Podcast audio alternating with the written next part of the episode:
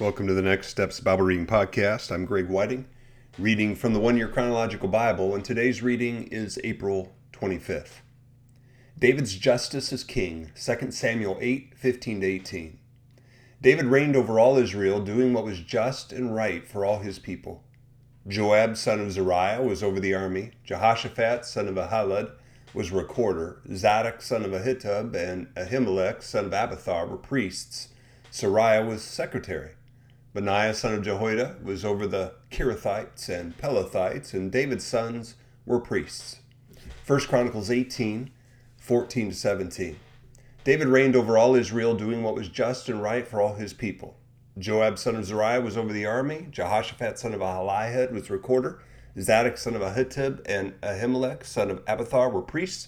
Shapshah was secretary. Benaiah son of Jehoiada was over the Kerethites and Pelethites, and David's sons were chief officials at the king's side. The Levite clans, 1 Chronicles 6, 16 to 30. The sons of Levi, Gershon, Kohath, and Merari. These are the names of the sons of Gershon, Libni and Shimei.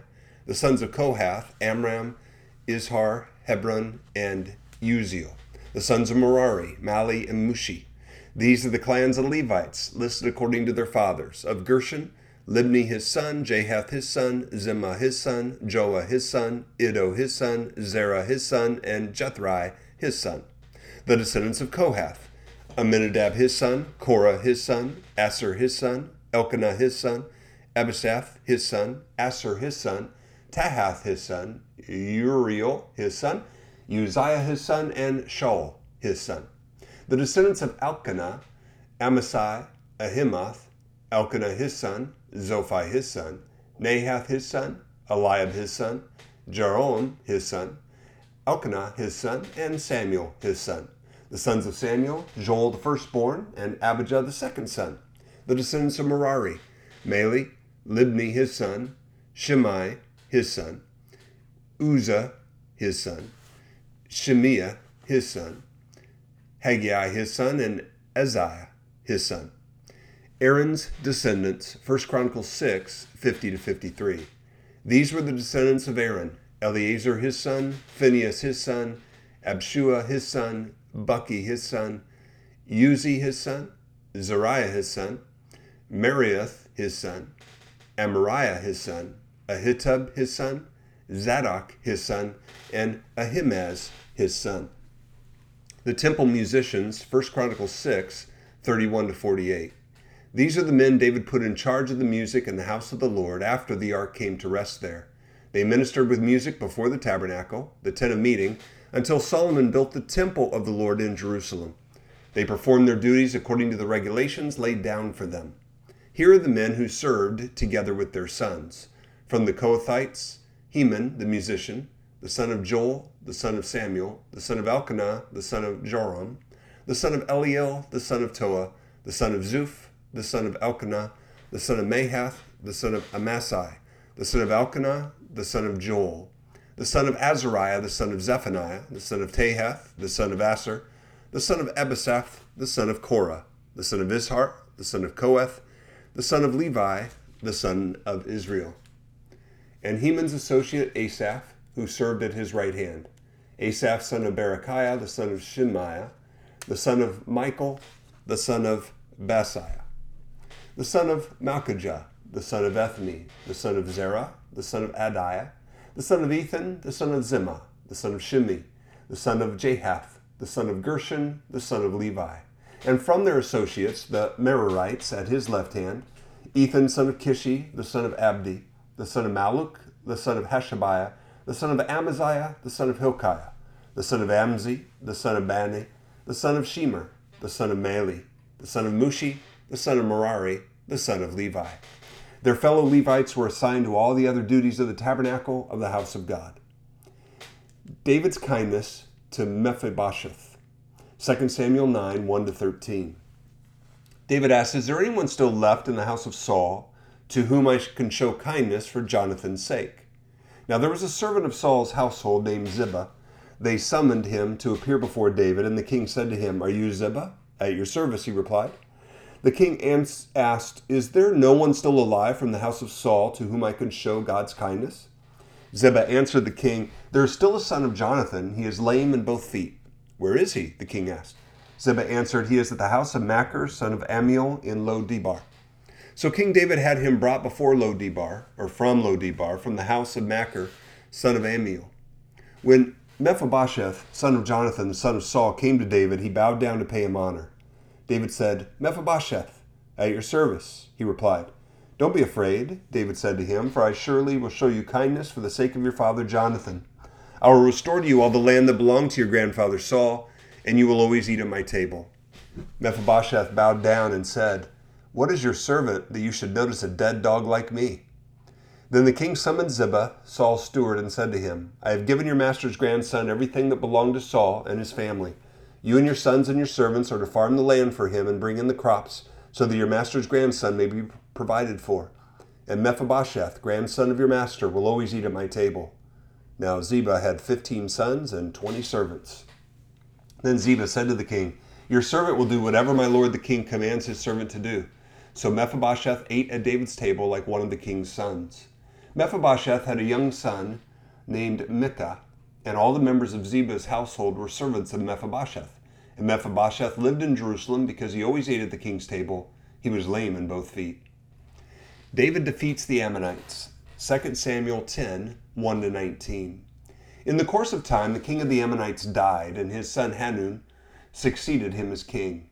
David thought, I will show kindness to Hanun, son of Nahash, just as his father showed kindness to me. So David sent a delegation to express his sympathy to Hanun concerning his father. When David's men came to the land of the Ammonites, the Ammonite commander said to Hanun, their lord, Do you think David is honoring your father by sending envoys to you to express sympathy? Hasn't David sent them to you only to explore the city and spy it out and overthrow it? So Hanun seized David's envoys, shaved off half of each man's beard, cut off their garments at the buttocks, and sent them away. When David was told about this, he sent messengers to meet the men, for they were greatly humiliated. The king said, Stay at Jericho till your beards have grown, and then come back. When the Ammonites realized that they had become obnoxious to David, they hired 20,000 Aramean foot soldiers from Beth Rehob and Zobah, as well as the king of Maacah with a thousand men, and also twelve thousand men from Tob. On hearing this, David sent Joab out with the entire army of fighting men. The Ammonites came out and drew up in battle formation at the entrance of their city gate, while the Arameans of Zobah and Rehob and the men of Tob and Maacah were by themselves in the open country. Joab saw that there were battle lines in front of him and behind him. So he selected some of the best troops in Israel and deployed them against the Arameans. He put the rest of the men under the command of Abishai his brother and deployed them against the Ammonites. Joab said, If the Arameans are too strong for me, then you are to come to my rescue. But if the Ammonites are too strong for you, then I will come to rescue you. Be strong and let us fight bravely for our people and the cities of our God. The Lord will do what is good in his sight. Then Joab and the troops with him advanced to fight the Arameans, and they fled before him. When the Ammonites realized that the Arameans were fleeing, they fled before Abishai and went inside the city. So Joab returned from fighting the Ammonites and came to Jerusalem. After the Arameans saw that they had been routed by Israel, they regrouped. Had Hadadezer and had Arameans brought from beyond the Euphrates River. They went to Helam with Shobach, the commander of Hadadezer's army, leading them. When David was told of this, he gathered all Israel, crossed the Jordan, and went to Helam. The Arameans formed their battle lines to meet David and fought against him. But they fled before Israel, and David killed 700 of their charioteers and 40,000 of their foot soldiers. He also struck down Shobach, the commander of their army, and he died there. When all the kings who were vassals of Hadadezer saw that they had been routed by Israel, they made peace with the Israelites and became subject to them. So the Arameans were afraid to help the Ammonites anymore. 1 Chronicles 19, 1 to 19. In the course of time, Nahash, king of the Ammonites, died, and his son succeeded him as king. David thought, I will show kindness to Hanun, son of Nahash, because his father showed kindness to me. So David sent a delegation to express his sympathy to Hanun concerning his father. When David's envoys came to Hanun in the land of the Ammonites to express sympathy to him, the Ammonite commander said to Hanun, Do you think David is honoring your father by sending envoys to you to express sympathy? Haven't his envoys come to you only to explore and spy out the country and overthrow it? So Hanun seized David's envoys, shaved them, cut off their garments at the buttocks, and sent them away. When someone came and told David about the men, he sent messengers to meet them, for they were greatly humiliated. The king said, Stay at Jericho till your beards have grown, and then come back. When the Ammonites realized that they had become obnoxious to David, Hanun and the Ammonites sent a thousand talents of silver to hire chariots and charioteers from Aram Naharaim, Aram Maacah, and Zobah. They hired 32,000 chariots and charioteers, as well as the king of Maacah with his troops, who came and camped near Medeba, while the Ammonites were mustered from their towns and moved out for battle. On hearing this, David sent Joab out with the entire army of fighting men. The Ammonites came out and drew up in battle formation at the entrance to their city while the kings who had come were by themselves in the open country. Joab saw that there were battle lines in front of him and behind him, so he selected some of the best troops in Israel and deployed them against the Arameans. He put the rest of the men under the command of Abishai his brother, and they were deployed against the Ammonites. Joab said, If the Arameans are too strong for me, then you are to rescue me. But if the Ammonites are too strong for you, then I will rescue you. Be strong and let us fight bravely for our people and the cities of our God. The Lord will do what is good in his sight. Then Joab and the troops with him advanced to fight the Arameans, and they fled before him. When the Ammonites realized that the Arameans were fleeing, they too fled before his brother Abishai and went inside the city. So Joab went back to Jerusalem. After the Arameans saw that they had been routed by Israel, they sent messengers and had Arameans brought from behind the Euphrates River, with Shophak, the commander of Hadadezer's army, leading them. When David was told of this, he gathered all Israel and crossed the Jordan. He advanced against them and formed his battle lines opposite them. David formed his lines to meet the Arameans in battle, and they fought against him. But they fled before Israel, and David killed 7,000 of their charioteers and 40,000 of their foot soldiers. He also killed Shophak, the commander of their army. When the vassals of Hadadezer saw that they had been routed by Israel, they made peace with David and became subject to him. So the Arameans were not willing to help the Ammonites anymore. And that's the end of the reading for April 25th. Well, we have a listing of the, the Levites, Aaron's descendants, the temple musicians. Um, we have a lot of chronicles coming in to Second Samuel, which seems like you know a repeat because a lot of it is the same information uh, in the chronicles, and then we have you know different details laid out in some of these other passages. And, you know, it was clear. God set all of that up. He wanted them even listed to set up the, the worship, the worship in the tabernacle, the worship that his people were supposed to have, uh, to do it the right way and to have the right people serving and all those details. But what stuck out to me uh, for my application today was David's kindness to Mephibosheth that he's looking for someone from the house of Saul. And it ends up being Jonathan's son, who's still alive, Mephibosheth. Uh, he's lame in both feet, but it seems like he's got a son, he's got a family.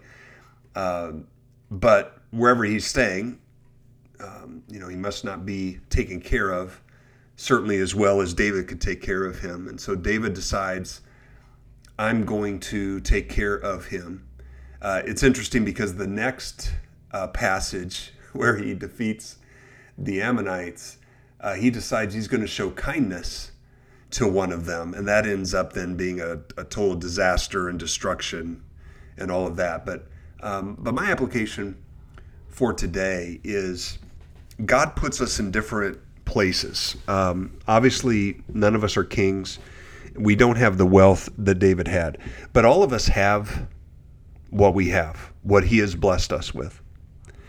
And regardless of our position or the fact that no one expects us to show compassion to someone else, especially, let's say, from an enemy's family or for someone who no one would expect us to show compassion for, um, to to be willing to think about God, who can I show compassion for and love for with whatever you've given me, even if it's just a card, time, uh, whatever it may be. Uh, for someone who needs something and no one would expect, I would not maybe normally think of them as someone I should reach out to. And I'm going to pray this week that God would bring someone to mind like that that I would reach out to out of the blue, so to speak, and try to be an encouragement to. What's your application for today? Father, thank you for your word. Thank you for your emphasis on um, naming people, even though we don't know them. They've been gone thousands of years, and yet uh, you name them in your holy word because it was important to set up your worship the way you wanted to set it up. And Father, I would pray that you would help me think of someone that maybe would not normally come into my purview to show compassion toward in some way, encouragement toward this week. And I pray that you would bring that person to my mind and that it might encourage them in you. In Jesus' name, amen.